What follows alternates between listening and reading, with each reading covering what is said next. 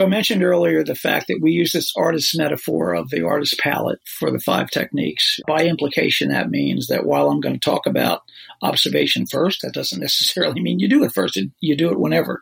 So we observed in our work in terms of determining these techniques and deciding how and when to use them. We observed a number of classrooms across all kinds of levels, elementary, middle, and high school, and found that teachers observe all the time. They don't pay any attention to it. And so what we're saying is you observe your students all day long. Pay attention to it. Do something with it. So in our chapter on observation and for each of these five techniques, we've created a number of tools that teachers can use to help them get started with them. A planning tool for using observation, a tool that you might use with individual students, a tool that you might use for the whole class, and so forth and so on to keep records of doing You are listening so, to Skip Fennell, math teacher, principal, a Maryland Council of Teachers Mathematics Educator of the Year, past NCTM president. He's also the author of dozens of articles and books and is a co-author of the book, The Formative Five. We chat with Skip about all things formative assessment in this episode. He shares with you five formative assessment strategies that will ensure you're making math moments that matter every day. Stay with us as we dive into a great discussion with a contagiously passionate math educator at the heart, Skip Fennell that wonderful music.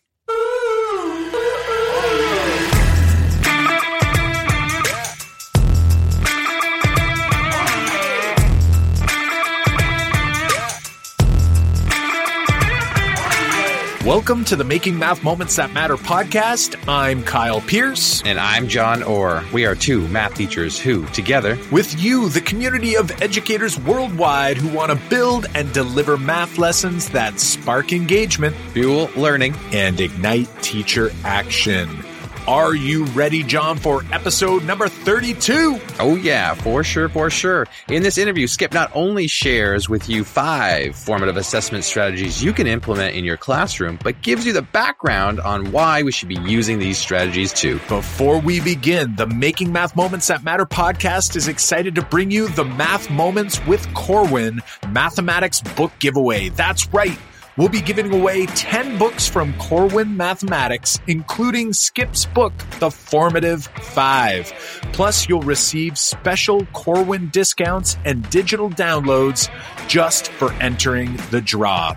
You can get in on this giveaway by visiting makemathmoments.com forward slash giveaway by Wednesday, July 31st 2019. Listening after July 31st, 2019? No sweat. We are always actively running giveaways, so check out makemathmoments.com forward slash giveaway by Wednesday, July 31st, 2019 to get on the Math Moments with Corwin Mathematics book giveaway. Or if you've already missed this one, check out that same link to learn about the current giveaway we have running.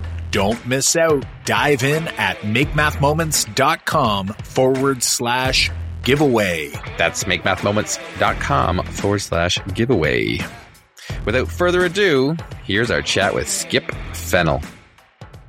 All right. Hey there, Skip. Welcome to the Making Math Moments That Matter podcast. We are so excited to have you on the show today. How are things over on your end? Well, uh, first of all, I'm just as excited to be here. On my end in Westminster, Maryland, which is about 45 minutes outside of Baltimore, it's for us a pretty nice day. Probably 70 degrees, lots of sun. I guess rain's coming in the next couple days, but it's been a pretty productive day uh, for me, both getting ready for this opportunity, and I do consider it an opportunity, and also, you know, dealing with a few other things on my end. So glad to be here. This is the best nice. part of my day. Skip, now you bring up kind of like the weather and this time of year, the time of we're recording this. It's early June. And you know what always makes me wonder the different school areas and states and like when they end for summer. Like here in Ontario, almost like all of Ontario ends right at the end of June. And then we have two months off and we come back after Labor Day. Like that's always been our thing. And, and only just, you know, the last couple years, I've started to realize that there's lots of states and lots of districts that end very early compared to us. Like what's going on like in your area for that? I'm just always curious about that. it's interesting that you say that because over the years I found the same thing very curious and interesting to me as well. We're the first state below the Mason Dixon line. And so we adhere to a school calendar that's very similar to all of the mid Atlantic states. That is, we start school around Labor Day. In Maryland, this year we started a few days before Labor Day, end of August. And kids are graduating from high school.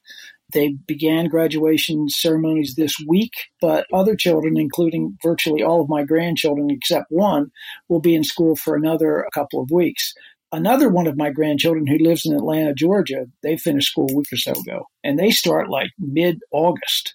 But it's probably 90 degrees down there, and I think heat and humidity has a lot to do with, uh, particularly in the South, that has a schedule way ahead of us in terms of when they go and also when they finish. And you're a little bit behind us in terms of that. Skip, could you help our listeners? We know a little bit about you, but our listeners, maybe they do, maybe they don't, but could you help our listeners understand a little bit about yourself? Maybe give us a little background on you and maybe what inspired you to become a math educator and get into the math field? First of all, I'm one of these people who, uh, and friends know this, I don't like to talk about myself a lot. I'm a pretty private person, but so I'll give you a little bit. I'll give you a little bit. I'm a first generation college graduate. My father was a self made engineer I mean, he was the kind of guy who, if you will, pushed me into what we now call STEM stuff. And like most uh, first sons, I rebelled at that. And so dad wanted me to go to the United States Air Force Academy and then to be an engineer. And so I decided, I'll tell you what I'm going to do. I'm going to go to college. I'm going to be an elementary classroom teacher, which is what, what I did. So I began teaching upper level elementary age children, but I also taught primary grade children. And God love him, his interest in the sciences and mathematics came to me. I found math pretty easy for me, although I was never a full math major. I took a bunch of courses and I found myself helping friends with the subject, frankly, because it came easy for me. And by the way, it doesn't mean I necessarily understood it. It was just one of those things where I could do it. And by the way, there are a lot of people like that. And I've heard some of your shows. One of you are like that. I forget which one. Oh, yeah. Definitely so, me. okay. So, I've had this interest in math that came at me sort of indirectly.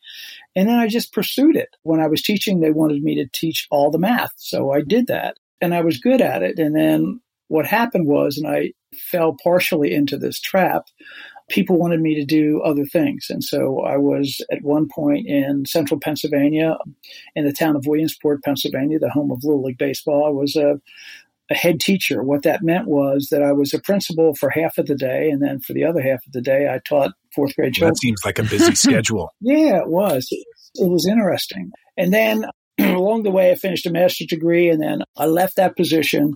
And my wife and I took what we had left in the name of savings and our newly born son, and we went to the Pennsylvania State University, and I did a PhD at Penn State in mathematics education, and really got hooked there with some good advisors and people who cared about me. And I took a job at one of the state institutions in Pennsylvania. It's now Mansfield University of Pennsylvania. Uh, very rural, in fairness, and she's not in the room, so I can say this. My wife hated the place, and so I figured, you know, we're going to have to end the relationship here. I'm going to stay, and you know, I decided to leave because I love my wife. Uh, I went back into the public schools, and I took a job as a principal. I advanced to being supervisor of instruction and then knew, frankly, that I was on a fast track to be a school superintendent and I would have been a lousy one because I didn't care about a, a bunch of the stuff that they have to care about. I care about curriculum, I care about kids and so forth. But somebody else ought to figure out buses and somebody else ought to figure out who's going to eat right. what, right. day. It's just not not in my skill set. That doesn't mean I'm trying to be arrogant with that statement at all. It's just there's certain things you can do and there's certain things you can't. I didn't want to do all of that. And so I went back into higher education, what was then called Western Maryland College in the town of Westminster, where, where I now live. And I was a faculty member there for 39 years. And during that time, I taught a bunch of courses in mathematics and mathematics education, as well as education. I advanced to the rank of full professor. I got fully involved in math education to the point where I served on some committees for the National Council of Teachers of Mathematics. I wrote textbooks for children. I did research. I wrote manuscripts. I was at one point elected to the NCTM board of directors. Later on, I left McDaniel and took a leave of what we the Western Maryland College was then was then renamed uh, McDaniel College a number of years ago. I took a leave and I worked at the National Science Foundation in Washington as program officer. Uh, was elected to be the president of the National Council of Teachers of Mathematics and served in that role from 2006 to 2008. I was also elected to be the president of the Association of Math Teacher Educators, the people who help prepare teachers and are directly involved in teacher education. And I was president there from, I think, 2002 to 2004. Those dates are probably incorrect. Along the way, I was president of the Research Council for Mathematics Learning, which is a smaller group of math educators very much interested in research, specific research plans and initiatives for children. So I've had a number of leadership positions in the field and then continue to write, continue to be involved. I spent a lot of time working on research grants and initiatives in the area of number sense, which is why I was so interested in your most recent interview, that at least the interview that was most recently posted on the 180 materials. I have spent the latter part of close to 20 years uh, involved with the initiatives around elementary math specialists and written in that area and continued to direct a project called the Elementary Math Specialist and Teacher Leaders Project that still comes out of McDaniel College, where I retired in 2015. In 2012, I received the National Council of Teachers of Mathematics uh, Lifetime Achievement Award. In 2015, I retired. Last year, I was honored to receive the Maryland Council of Teachers of Mathematics initial inaugural, I guess the word is, uh, Lifetime Achievement Award, and also received an honorary degree from McDaniel College and was the commencement speaker last year.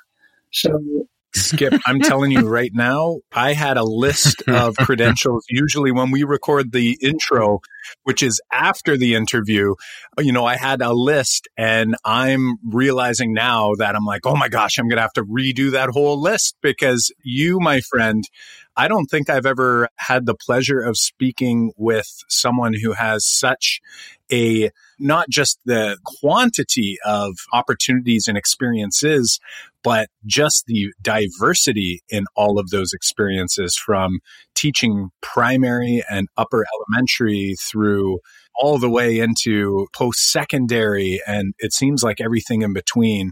I know I'm shocked. I was excited to be able to announce, you know, five things at the beginning of the show, but now I'm going to have to just randomly select here. We'll just recut this and put it right at the beginning of the episode.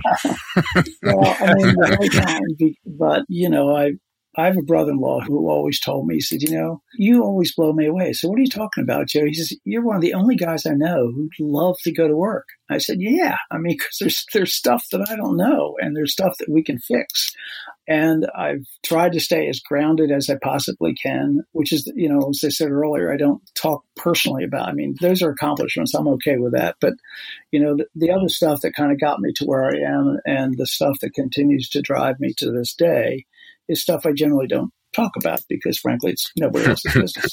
but, but, I do, uh, you know, but I do, right. uh, I compete, you know, and I compete in pretty much everything I do. I've finished nine marathons, Holy. probably 30 half marathons and continue to run horribly, I might add. Uh, and I'm guessing that anybody who walks fast can beat me running, but that's okay. I'm still, still doing it. Yeah, that's amazing. You're still doing it. Yeah, I'm tipping my cap over Yeah. here. If you don't mind sharing, Skip, how long, I guess if you consider all the schooling you've got and your educational experience, how long has your career in math spread out and spanned?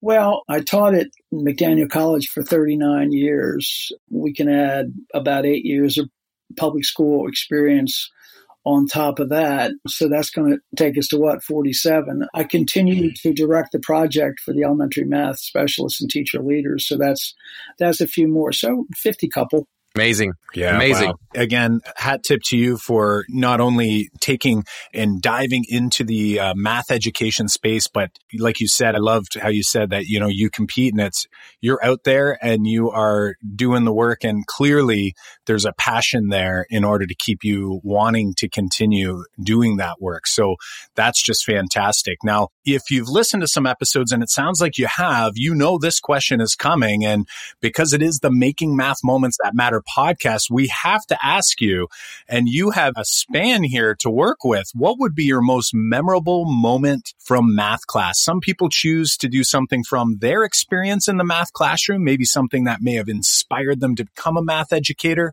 or it could be something from your experience actually on the other end of the coin or the other side of the coin where you were involved as the math educator. Do you mind sharing that with us? I can share a couple of them because I did have the heads up. So one of the things that I learned sort of without knowing it, and that is when I was a college student and I went for my bachelor's degree, I went to what was then called Lock Haven State College, which was a primarily, you know, a grown up normal school, which was predominant in all the states in this country and was a teacher's college and now is a university. But, and as I indicated, I was working in the field of elementary education, but I was noticing that the math courses that they had us do were pretty easy for me. And so I found myself helping others. At the time, I was also in a fraternity, and fraternity brothers that I was around were having a lot of trouble dealing with a logic course. I never had a logic course, but I figured it out and I ended up having little sessions with them and they kept giving me all this stuff about how bright I am. I said, I said, no, I'm not. you know, this, whatever this is, it just seems, this comes easy to me. There's stuff that you can do, by the way, that will come easy to you that I can't do. And, and that's, by the way, pretty much the way it is for everything as we learn and find skill sets and so forth and so on. So I remember that sort of vividly. And frankly, I remember, you know, the joy of my early years of teaching where I was teaching all the math in this elementary school for fifth grade kids. And so I had them all, you know, hundreds of kids. And we had fun, you know, and I could see some things light up and I could recognize where I needed to spend time and so forth. And X years later, as I was teaching college students who were preparing to become teachers, I saw the same thing. I saw kids who were lighting up and learning mathematics in some cases for the first time, at least conceptually. And then I saw kids who were really struggling. And it was my challenge, you know, again, I compete is my challenge to help them see the light of day with that stuff. So I have to say that you walk across the stage and somebody gives you that plaque and says those very nice things about you. But the smile a kid gives or a learner gives when they finally get something is probably a lot better. By the way, I'm sitting in an office where those plaques are up. And you guys are teachers. You see the same thing. You have, you know, kids have that aha moment. Man, it makes your day. We Absolutely. And it, you remind me of that turning point in my career where I was teaching and I, I don't think I was getting those moments very often because I wasn't reaching such a, a large percentage of my class and I carried that weight. But once, you know, I started trying to dig deeper and I started trying to change things, that's when those moments started to happen more often. And, you know, that's like what fuels you to keep going. And I can only imagine for someone like yourself who's had all of that experience and to be able to receive that award, you know, how many of those looks you received from students over the years? Like, what a blessing to, you know, have. But you just hit on what allows that to happen, and they're related. And that is, first of all, experience is really important. You know, I think back and I'm thinking, my God, I was a first year teacher, by the way, so were you. We were probably awful. I mean, you know, if we were MDs, we were probably killing people. and yet yeah. they let us come back the next day, you know, or mm-hmm. whatever. But experience is a wonderful teacher. And so we tried stuff that didn't work. And, and this is the other connection to that. And that's a willingness, a willingness to look at it differently, a willingness to realize that kid's different than the kids who's sitting next to him or her and so forth. And so, you know what? It's not going to work the same way for that person. And so with your experience and your willingness and you know that competitiveness find a way to work for him it's sort of like i love sports and so to some extent we're all coaches you know that reminds me of exactly what we hope that we do in the classroom when you think about coaching and you know you go in with a plan and with intentionality but you have to pivot that plan based on the player that you're working with, right? And depending on what they need at that time and coaches are really good at picking up on those things, right? Yeah, you said something very interesting, I think, and it goes to what kind of teachers are going to be the ones that have those aha moments and you said you know like it's the teachers that are the willing ones it's the ones that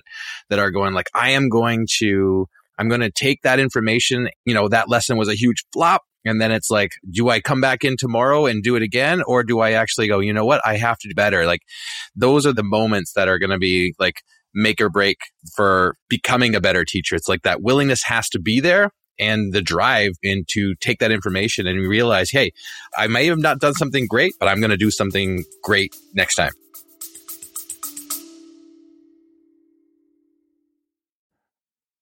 Hey, Math Moment Makers, Kyle here, and I've got just a quick message specifically for our district level mathematics decision makers out there.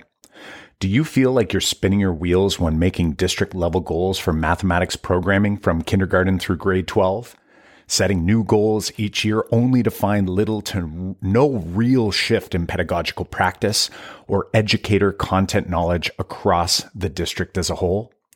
Take a moment to book a short call with our team so we can learn more about your specific district and educator learning needs in mathematics so we can assist you in taking the first step of many in the right direction. Visit makemathmoments.com forward slash district to book a web call with our team today. We have a limited number of spots for districts just like yours, so don't wait head to makemathmoments.com forward slash district and grab a spot in our calendar now. And I don't think, you know, I've been a teacher educator pretty much my whole career. And I don't think teacher education programs have ever mm-hmm. prepared the teacher candidate for that. You know what? Hmm. It's your school, it's your class. and guess what? They're coming back tomorrow. yeah. Right. So, so you know, get over it. Take that game plan, rip it up, because you're going to have to have another one tomorrow. And, and I think you learn planning, and you learn, if you will, the importance of assessment at as you, as, if you will, muddle through it to the point where you know what, you know, you get good at it. And then you have to deal with the danger of not flatlining. In other words, yeah, okay, you're good. Are you going to be good tomorrow? Are you going to be good with a different class of kids? Are you going to be good when you move from that algebra class to, say, geometry, which you haven't taught in a number of years? Right. It's like you can never take, you can never actually sit back and stop thinking. You're always thinking and you're always going, you know, that experience is only helpful if you're going to use it in your planning and your reflection and obviously all of the juring piece as well, right? Well, that's like where people who uh, will say, well, you know what? The kids are not, they're not like they used to be. I said, you know what? They're right. They shouldn't be because they're there. They're new ones. They're, they're the ones today. Don't expect them to be like children 20 years ago because that didn't work then. So don't expect it to work now. You know, deal with what's in front of you.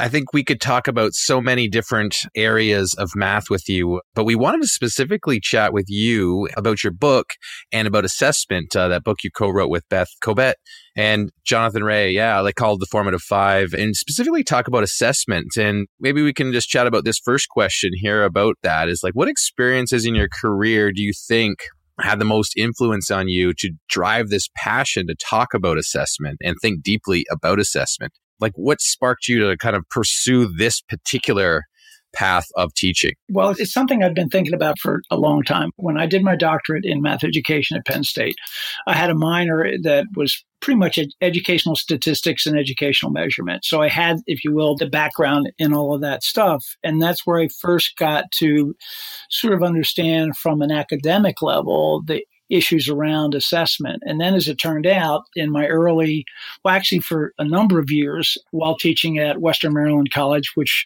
more recently was renamed McDaniel College, I taught assessment courses, assessment courses at the graduate level for grad students in all fields of education, uh, or certainly a variety of fields in education, and also at the undergraduate level. And I was struck by the fact that people didn't get assessment. And I saw that in lots of contexts. And I harken back to, frankly, when I was teaching. And I remember vividly when it was time for me to, you know, I guess you ought to give a test here hmm, I wonder how I do that. And so I remember this is this is such a bad story in some ways because I remember going to my next door teaching neighbor, Rhoda, and I said, Hey, Rhoda, I have to give a test mark. Can I look at your test or whatever? And I'm just about going to use her test with my kids.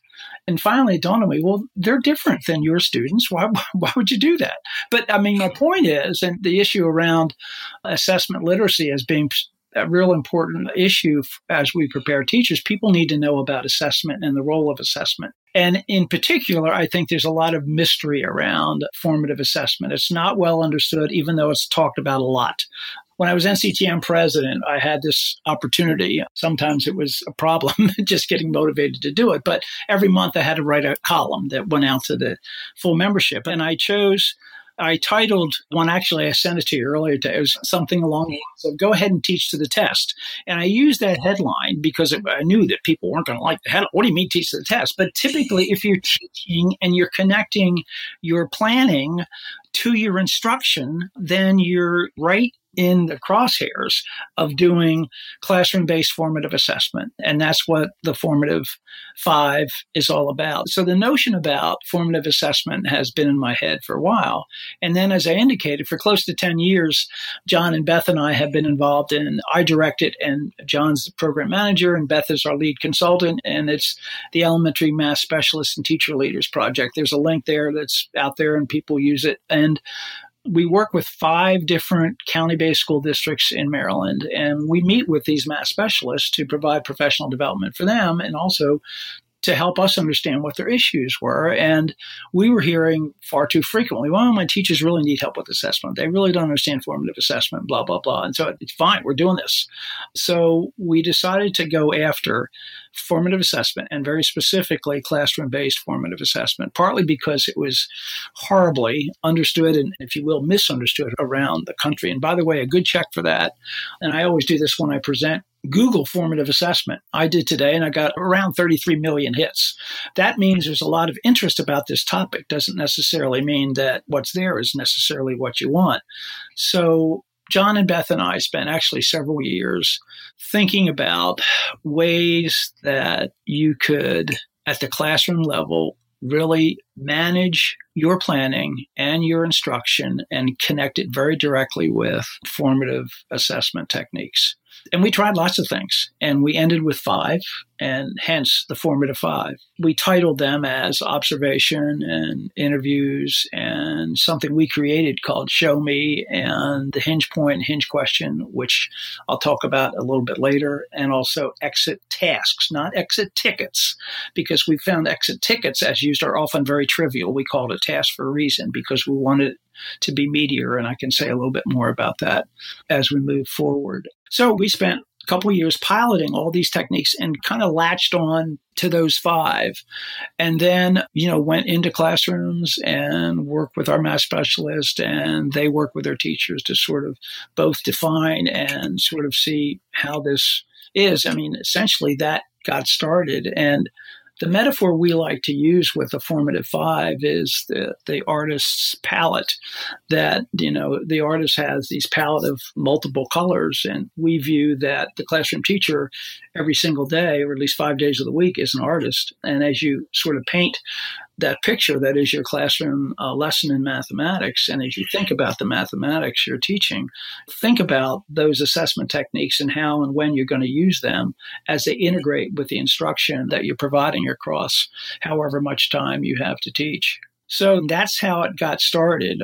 I can talk about each of the five techniques if you want, or we can. So, yeah, Skip, we definitely want to dive into those five. We'll try to go as deeply as we possibly can. I know it's so difficult in a short period here over the podcast. However, I wanted to back up to your article about teaching to the test. And I thought that was, first of all, a genius title, but also the whole point being that when we are assessing, we're trying to assess the things we're teaching. So I know it seems a little bit cart before the horse if you think of it that way with teaching to the test. But at the end of the day, we're supposed to be assessing what we were teaching to see where students were in understanding. And I know here in Ontario, we still struggle, even though we have a document called Growing Success, which was released, I believe it was 2010. In there, they talk about observations, conversations, and product, really just trying to push away from this idea that everything has to be student product that's submitted.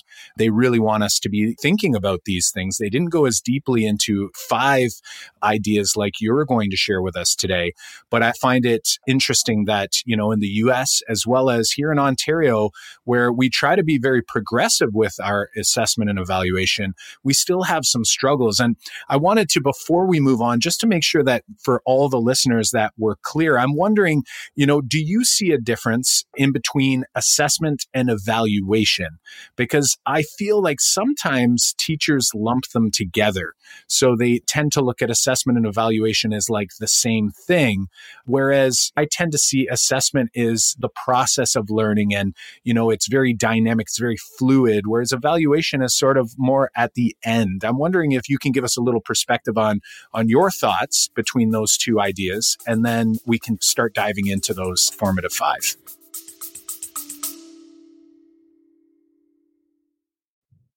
Hey there, math moment makers. Are you a dedicated listener? Like, I'm talking, have you been listening for a couple months, maybe even a couple years? Well, if you haven't taken a moment to leave us a rating and review on your favorite podcast platform, it would mean so much to us. It'll take you under one minute uh, so that you can help more educators see and experience the Making Math Moments That Matter podcast. Uh, do us this huge solid. Uh, we thank you from the bottom of our hearts. And uh, here is today's episode. Sure. And I really like what you just said because one of the things we tried to do with the formative five is to get away from this notion about, okay, here's planning and teaching and assessment somewhere else. And what we're trying to say is it's knitted, it's right there, it's right connected with it. And so, to your point earlier, you know, we use these classroom based formative assessment techniques very directly as you plan that lesson. You know, which of these techniques is going to go where within that lesson? In other words, you're right there, it's part of the planning process. And so, it's not something else. Whereas an evaluation, I would think of as something more summative something like you have to give a grade at the end of X weeks. And so that's an evaluation moment that is summative. It takes a look at all the stuff that we just referred to, plus some quizzes and tests and so forth and so on, and you make an evaluative decision. I think that classroom based formative assessments are more dynamic and they lead to the point where, you know, if you're doing this regularly and if you're doing it right, you can make that evaluation because you have all of this data. Some of it's informative, some of it is, you know, paper, pencil, or on a computer or whatever, tangible and something you can look at. But I think all of them get you to the point of evaluation as opposed to evaluation first. You can only evaluate once you have enough information about the person or the class or what have you. So the classroom based techniques really drive it day to day to get you to the point where you can make an evaluation would be how I would summarize it. Right. It's been a learning journey for me, especially on this, because I was the high school teacher for a long time that viewed formative assessment as the quiz partway through the unit. And I would take that and mark it and put that in my mark book and in my grade book. So I had a grade for the students. And then back then it never occurred to me that and I don't know why. It's years later that I've evolved from that, but I would take that and put it in the grade book. And I never really thought like you'd look at the results and go, the kids got killed on this quiz. And you still wouldn't go back and change anything. You're like, well, I don't have any time. You know, I don't have time to like to go back and fix all that. Or it's not fair if I remove that from my grade book, even though they now understand it. You know, it's like it was a quiz, so it has to go in there, right?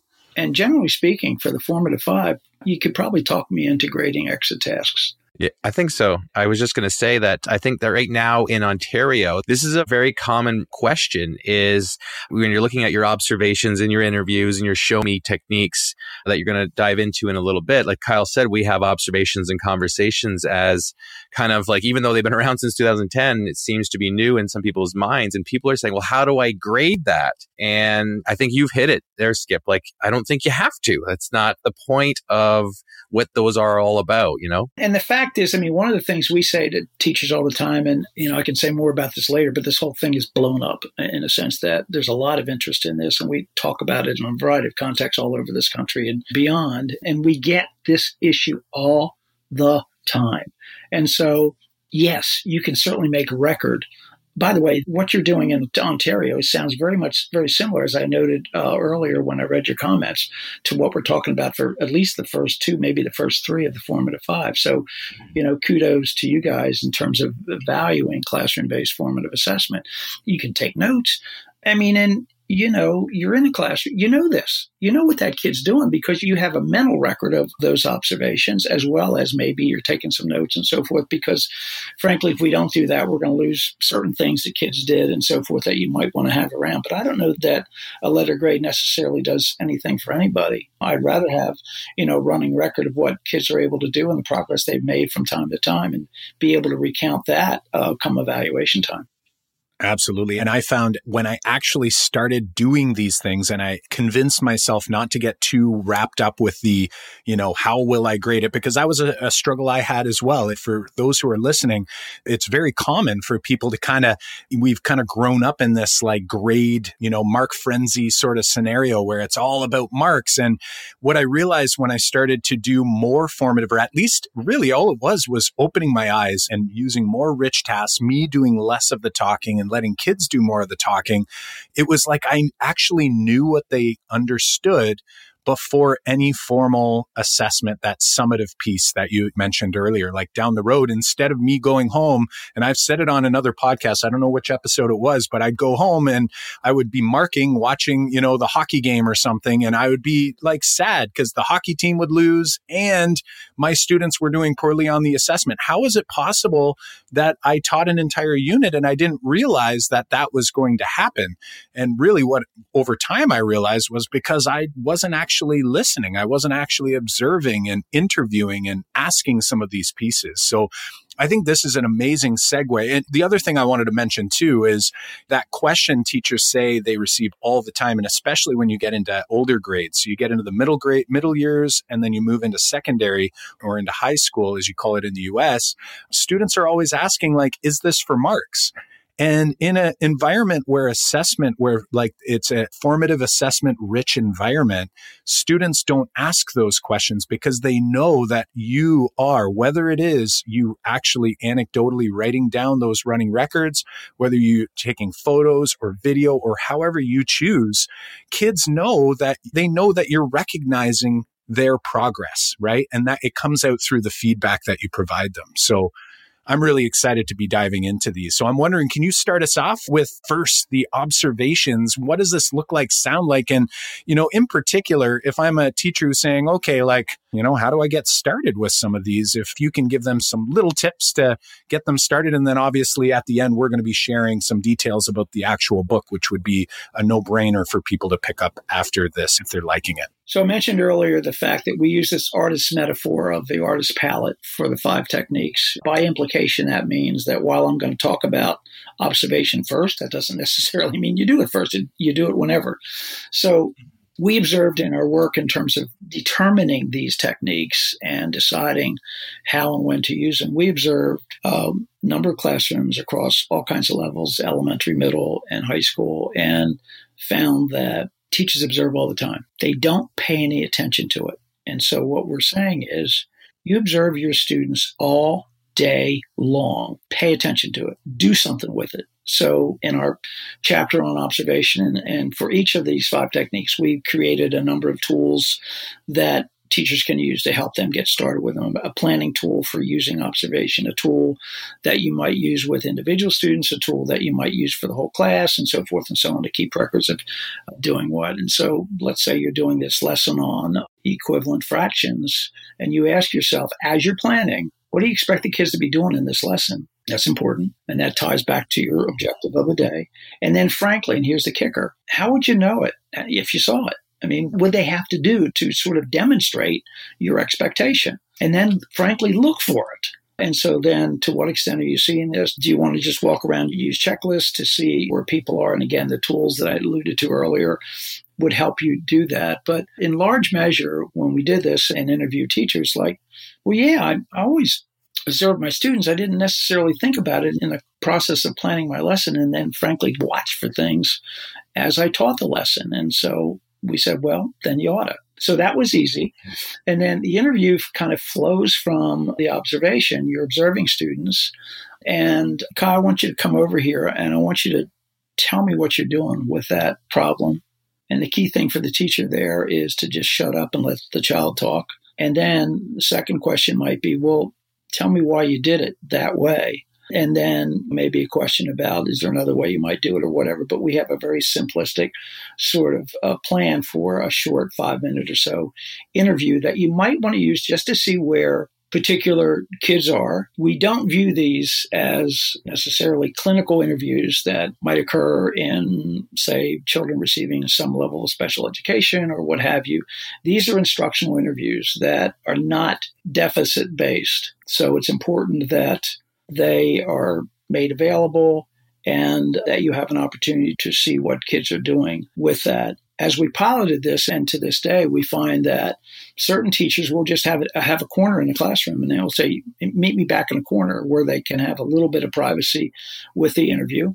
Some teachers like to do do the interview with a small group of kids who might be working on the same topic, but it basically allows you to dig a little deeper into what you observed. And it's also, I mean, again, you're playing this lesson. So here's a lesson on equivalent fractions. Where do you think the bumps in the road in this lesson might be? That's maybe where that interview process will occur. And then the other thing that that is non-negotiable in one sense, and that is, and you've been there, you're observing your class, you're walking around, seeing what they're doing, seeing how they're doing things. And somebody is doing something and you have no idea what they're doing kids do quirky things. And, frankly, over my years of experience, I love to say, well, tell me about that. What are you doing there? Again, it's important to let them talk and you sort of try and decode what's going on. But quirky responses, responses that the teacher doesn't understand, responses that are just out there to the point where you might want to challenge somebody because you know that this child can do a little bit more. These are five minute or so episodes where you're managing your observation by including the opportunity to have an interview. I love that. You know, the question I always say when I'm walking around and I run into one of those, you know, I like your coining it as, you know, kind of a quirky sort of way of going about it, a way that probably you or I have never ever thought of doing it, right? And early in my career, I, it would be easy enough for me to be like, uh, I wouldn't do it that way. And for years, I would say those things. And, you know, looking back, I say, oh my gosh, what a way to shut down a student who, you know, maybe isn't feeling super confident and yet they picked it up, they tried, they did their best. And the sad part is they probably were way more clever than I ever was. And that's how they came out with that particular strategy. So I walk around and I always say, wow, that's really interesting. Tell me more about that. And what I do is when I get in the habit of saying that all the time, I say it when it's a quirky solution or I say it when it's one that I anticipated, right? Like the most common one. And then it's almost like students have no idea which zone they're in. And whereas if I go, huh, if I act really surprised, then a student sort of goes, uh oh, he doesn't know what I did here and maybe I should erase this. So really trying to be neutral took a long time for me when asking those students in formal or informal interviews there are all kinds of reasons for interviewing kids. I mean, including personal social. I mean, there's some kids who just are very introverted and you, you, frankly don't know what they're thinking. And so it's an opportunity for them to talk and for you to listen. And maybe, maybe you pull them over to the interview corner if they're self conscious about anything and so forth. But the important thing to us is that we don't want anybody to think that you're having this chat because, you know, it's deficit based, that there's a problem. I have a friend who's a principal who actually coined a term that was after, after we published the book, so I couldn't use it. But I liked it. She calls it a check in rather than an interview. Hey, Kyle, I want to have a check in. Come over here. So it, it doesn't give you this sort of sense that, that it's in some sort of court of law or whatever. And so I liked her take on it. But the notion of it essentially expanding the observation is how we got to that. And then, if you don't mind, I'm just going to move right into the show me because we created that. In other words, there's history around interviews, clinical interviews, and so forth. And there's history around using observations. But we coined show me because it's the spontaneity that the teacher has with his or her lesson that allows that teacher to say, Hey, right now, I want you to all show me using fraction blocks or what have you three equivalent fractions. Or you can do that individually. Show me how you did that. Show me with the number line how you might add those two fractions or what have you. So often we find that this technique is used with, is very useful in terms of representations that kids might have, whether those are representations involving manipulative materials or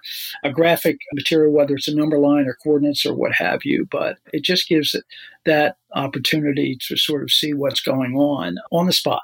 And so it connects very nicely to observation and interview. We think actually that observation, interview, and show me to some extent run together. And again, there's no sequence here. You might have somebody show you right off the top of a lesson based on something that you did yesterday to sort of get them up to speed and where you might be going today. We see all kinds of ways that those three are twisted around. You know, this this reminds me because I was thinking when you were talking about observations in interviews that it's almost like those can't really happen without this idea of show me. Like think about our lesson structure. And I don't know if your math classes Skip when you were learning math were like when I was learning math that the teacher would just did example, example, example, now do a whole bunch of homework questions. So like those observations in interviews are hard to come by when you're listening to kids reason through problems when you didn't give them that opportunity. So it's almost like that. Am I right to think like this show me has to happen almost like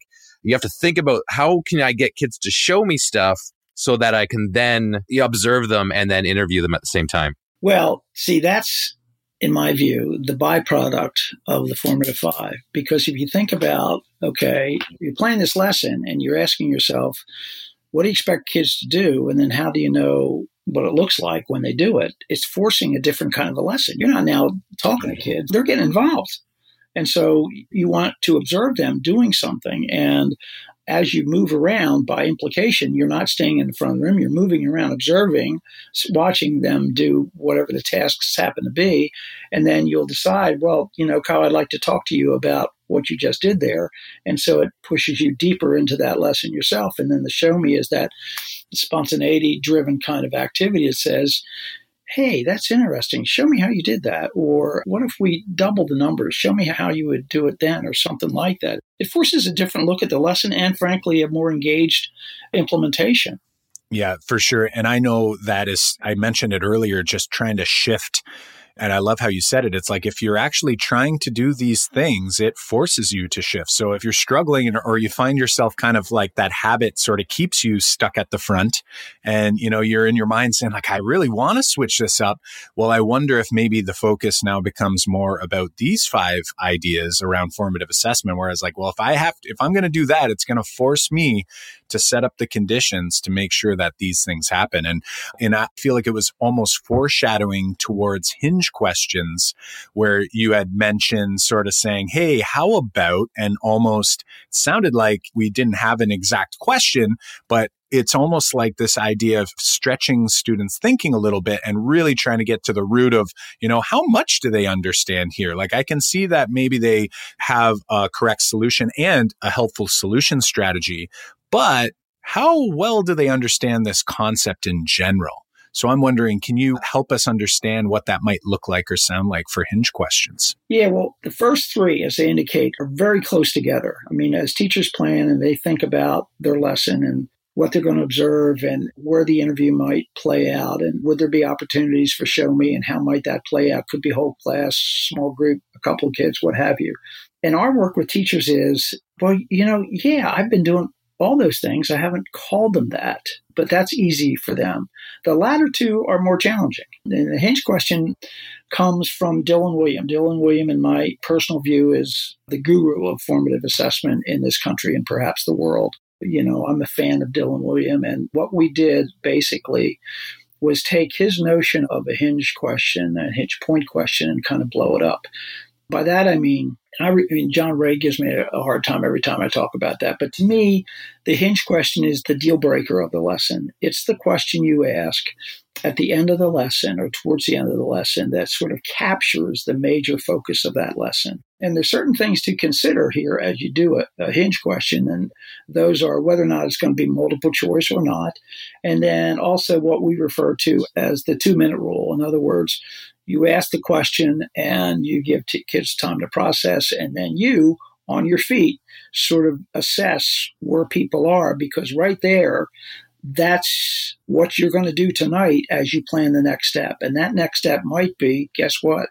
Based on that response, we're not moving forward. I got to come at this a little bit differently tomorrow based on what I'm hearing. Or, man, they're doing great. We can move on.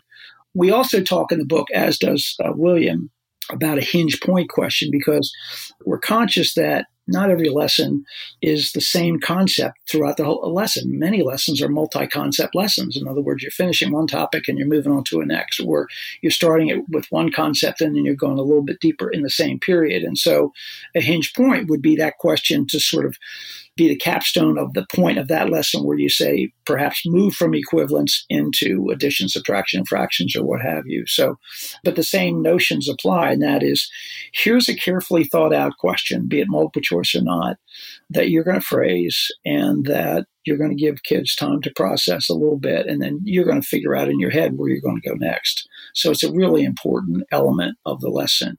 And as we work with teachers, we have found that of the five, this by far is the far mo- the most difficult for teachers to sort of pull off. Partly because, and I want you to think about this, I don't think any of us, when we began this field, were particularly good at asking questions, and we still see that. And so here we have a curriculum, and here we have standards where you have to think about questions that are really appropriate to that lesson. And so in our work with teachers, we have found them do all kinds of cool things that we frankly initially didn't think about, but we wrote about in the book. And that is they come together and they bounce questions off each other and then create files of questions that they can fix and use differently the next year or what have you. They create resources for these things. But the hinge point question is really important. I know I'm talking fast here. So come back to me. Help me explain this a little bit better if you need me to do so. Yeah. Well, you know, the part that I really appreciate is the importance of us learning how to ask good questions. But then I almost want to back up as well. And, you know, I know that this is in mind for you, of course, but we have to have a really intentional lesson planned, right? So really having that learning goal clearly in our minds to know, okay, so we're delivering this lesson and it's going to be almost near impossible to come up with a good hinge question if I don't even have that intentionality articulated in my own mind. Because how am I going to ask an effective question, right? So, really focusing on that big idea like, what is it I want students to walk away with at the end of this lesson? And then I love what you had mentioned about then you're going home and saying, did they walk away with that? This is a great way to know. And if they didn't, now what, right? Like, what am I going to do differently? So that I think is excellent. I think that the whole notion about the importance of asking good questions and this particular type of question is is a challenge for teachers. Again, I'm guessing that none of us are good when we started out. And once again, your comment gets right back to the point that we're trying to make, and that is you can't planning and implementation and assessment are the same conversation you know as you plan that lesson as you think about teaching that lesson where's where, how do these techniques float through that lesson so that you're grabbing indicators of student progress and the hinge being one of them Take us on to exit tasks. You mentioned that they're different than exit tickets. Can you let us know on the difference? Sure. As I indicated, we did a lot of work prior to coming up with these five and found books that said here are 50 assessment quickies or stuff like that, which and drove us crazy. But we also found that sort of, uh, if you will, almost a culture relative to exit tickets, exit slips, and so forth. And I got to the point where I one time said to Beth Kobett, I said, So where are they going with these exit things? And so we very intentionally said, We're not going to call these tickets because there's a ticket to nowhere. We're not going to call them slips. This is a task. This is a legitimate math task that the class is going to do towards the end of the period typically that gives an indication of a capstone for that lesson. And as I indicated earlier, I could almost be talked into maybe grading these, but here's a product.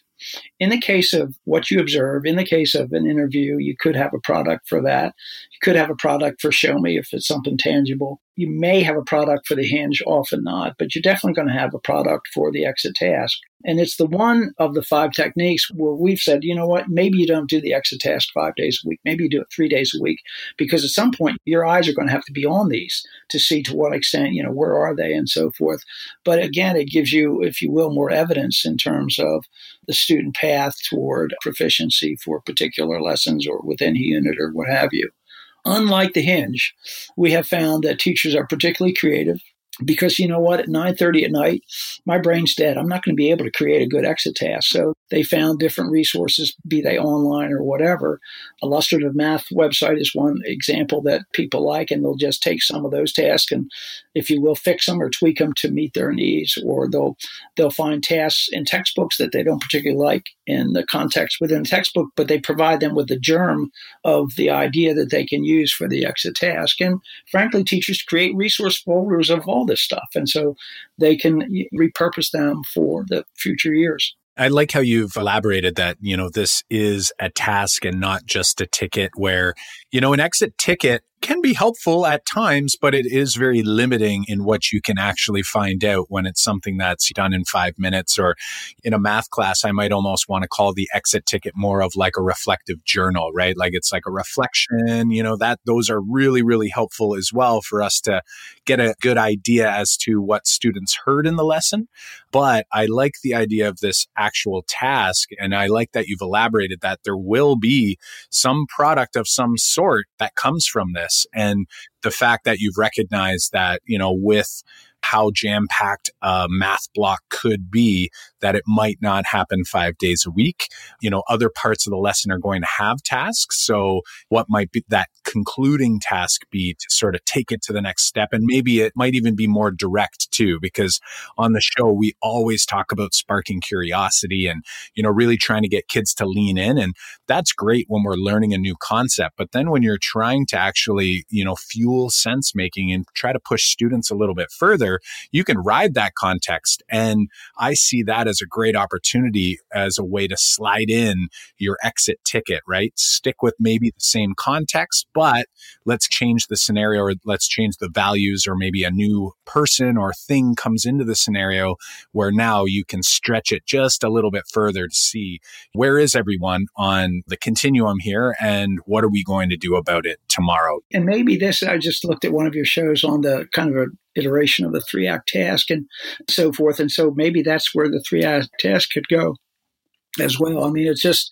it's sort of a culminating experience of the lesson. It's definitely a product that the teacher has in terms of looking at student performance. And again, throughout all of this, we say to teachers, and teachers recognize it, you know, don't hesitate to make some notes as you observe. Don't hesitate to to keep those interview comment sheets that you might have with kids, or a show me response, or an exit task, or even a hinge, because you know at certain points in the year you are going to have a conference with parents, and it provides you with lots of, if you will, data to give you a, a real story about how a child has been doing in mathematics in a variety of ways, not just one technique.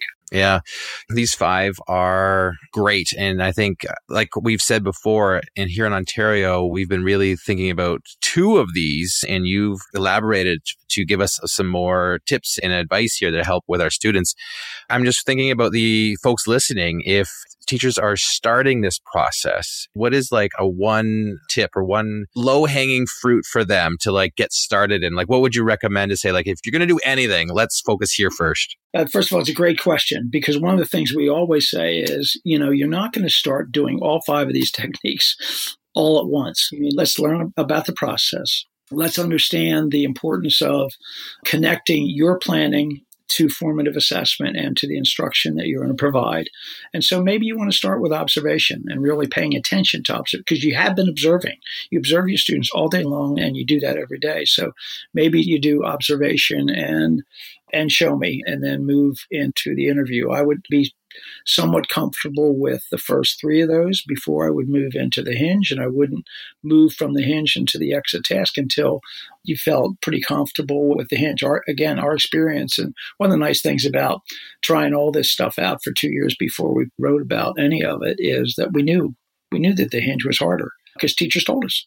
And you know they got better with it but again and i i think i know i shared with you Corwin very recently got this idea these they're referred to as on your feet guides, and it's basically the formative five on a, on a fold out uh, folder. And something like that just in your hand to sort of help you as you walk around implementing these things is useful as well. We're finding that schools and school districts are finding very creative ways to, on their own, have webinars to walk people through these techniques one at a time, to come together, whether it's on online chats or through webinars or what have you, to say, hey, you know what, I tried this and it, it's just like anything else when we try it instructionally. This, it didn't work. Why didn't it work? And talk people through those. So I would start gradually. We'll definitely include a link to the Formative Five, the foldable. We checked it out as well. Definitely a great resource. I thought it's less handy for carrying around in class, but it is something that you could have in either your, you know, near your teacher desk or in your prep area. Inside the book, there's actually a poster with the formative five. And it, I think it gives a really good summary of each one and sort of gives you kind of, you know, just so that you get familiar with it. And it does a great job of talking about the what, the when, the how long. And then there's also some other handy quotes about, you know, the importance of assessment. Well, there's a bunch of quotes from classroom teachers that we've worked with over the years about this whole process that helps bring this to life as well. I mean, it's one of the things that we wanted to do is we knew that these five techniques were believable and doable. And I think that's what we want. We want a plan that teachers can count on, which teachers can understand themselves and are going to use on a regular basis. We're just blown away at the number of requests we have to talk about the formative five, at the number of different ways that NCTM, which, because uh, the book is co published by NCTM and Corwin, have found ways to create professional development opportunities with the program, provide online courses about the formative five, and you name it, and people are doing it. Nice. Well, you know, this has been such a powerful conversation. I know that folks are going to be raving about this conversation because of the learning that they're going to get out of this. But keeping in mind for those listening at home, this is just a quick summary of what is a great read. So definitely make sure that you check out the Formative Five. We're going to have everything linked up in the show notes, including that foldable that Skip just referenced. So at this point in the conversation, we can't keep you all night, although uh, we would love to. What we would love to know is what are you currently working on? I know it sounds like you have one project on the go. And, you know, do you mind sharing just a little bit about what's keeping your math ed brain busy these days before we wrap it up? Sure. First of all, I'm busy with lots of things this is keeping me formative five, as I indicated. It's just like, okay, we knew that there was a need here, but you know, I guess it was a greater need than we than we thought. So that continues to keep us busy. But Beth Kobett and I are working on a. Actually, she's the lead on this, and I'm, I'm helping her out as a good friend and colleague. But Beth's plan is to look hard at the issue of what really is a math task then what should a math task look like? And how does that connect it in a very direct way to your planning to teach mathematics? Where does that task go? And how are you going to use that implementation wise? So, because, I'm speaking for Beth now, I think there's a lot of myth out there about you know, what is a legitimate math task? I mean, and by that I mean a mathematics opportunity that engages students at an appropriate higher level to both challenge and have provide access for them to the mathematics. And so we're going to do two or three books for K2, three, I guess, three books K1, 2, 3, and 4, 5 for the elementary level, focusing on, you know, what is a good math task and then thinking about how to connect those tasks to planning. And I'm helping Beth with that again. She's the lead on that.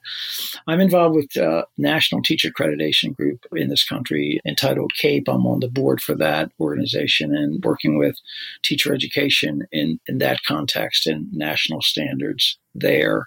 I was one of the writers of the Common Core state standards, and so one wonders about next steps relative to that. I know that doesn't influence your Canadian audience, but I also know that we know in both countries we pay attention to what others are doing. So that's a little bit of my time. But other than that, trying to keep track of my own personal life and following around nine grandchildren. Oh, wow. That must keep you busy.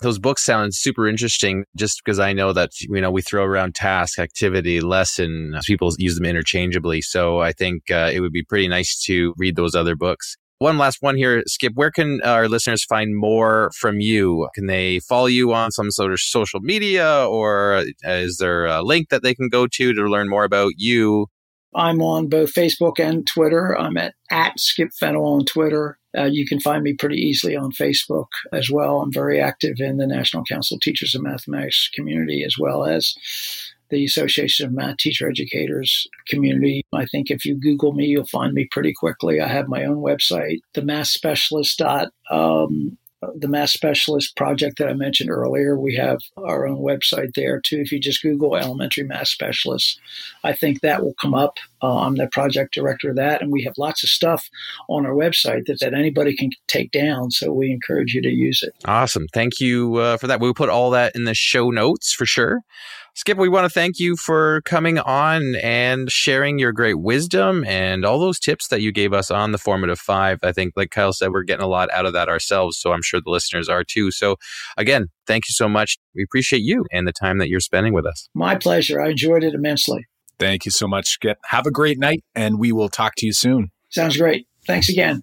We want to thank Skip again for spending time with us to share his insights with us and you, the Math Moment Maker community. Skip gave us some amazing ways to build formative assessment into our daily teaching practice. As always, how will you reflect on what you've heard from this episode? Have you written ideas down, drawn a sketch note, sent out a tweet, called a colleague? Be sure to engage in some form of reflection to ensure that the learning sticks. And don't forget about the Math Moments with Corwin Math Book giveaway. That's right. We'll be giving away 10 books from Corwin Mathematics, including Skip's book, The Formative Five. Plus, you'll receive special Corwin discounts and digital downloads just for entering the draw. You can get in on the giveaway by visiting makemathmoments.com forward slash giveaway by Wednesday, July 31st, 2019. Listening after July 31st, 2019? No sweat. We are always actively running giveaways. So check out makemathmoments.com forward slash giveaway by Wednesday, July 31st, 2019 to get in on the Math Moments with Corwin Mathematics book giveaway. Or if you've already missed that one, check out the same link to learn about the current giveaway we have running. Don't miss out. Dive in now at makemathmoments.com forward slash giveaway. That's makemathmoments.com forward slash giveaway. In order to ensure you don't miss out on new episodes as they come out each week, be sure to subscribe on iTunes or your favorite podcast platform. Also, if you're liking what you're hearing, please share the podcast with a colleague and help us reach an even wider audience by leaving us a review on iTunes. You can also tweet us your biggest takeaway by tagging us at Make Math Moments on Twitter. Show notes and links to resources from this episode can be found at makemathmoments.com forward slash episode 32. Again, that's makemathmoments.com forward slash episode 32. We release a new episode every Monday morning. Keep an eye out for our next episode. Well, until next time, I'm Kyle Pearce. And I'm John Orr. High fives for us. And high fives for you.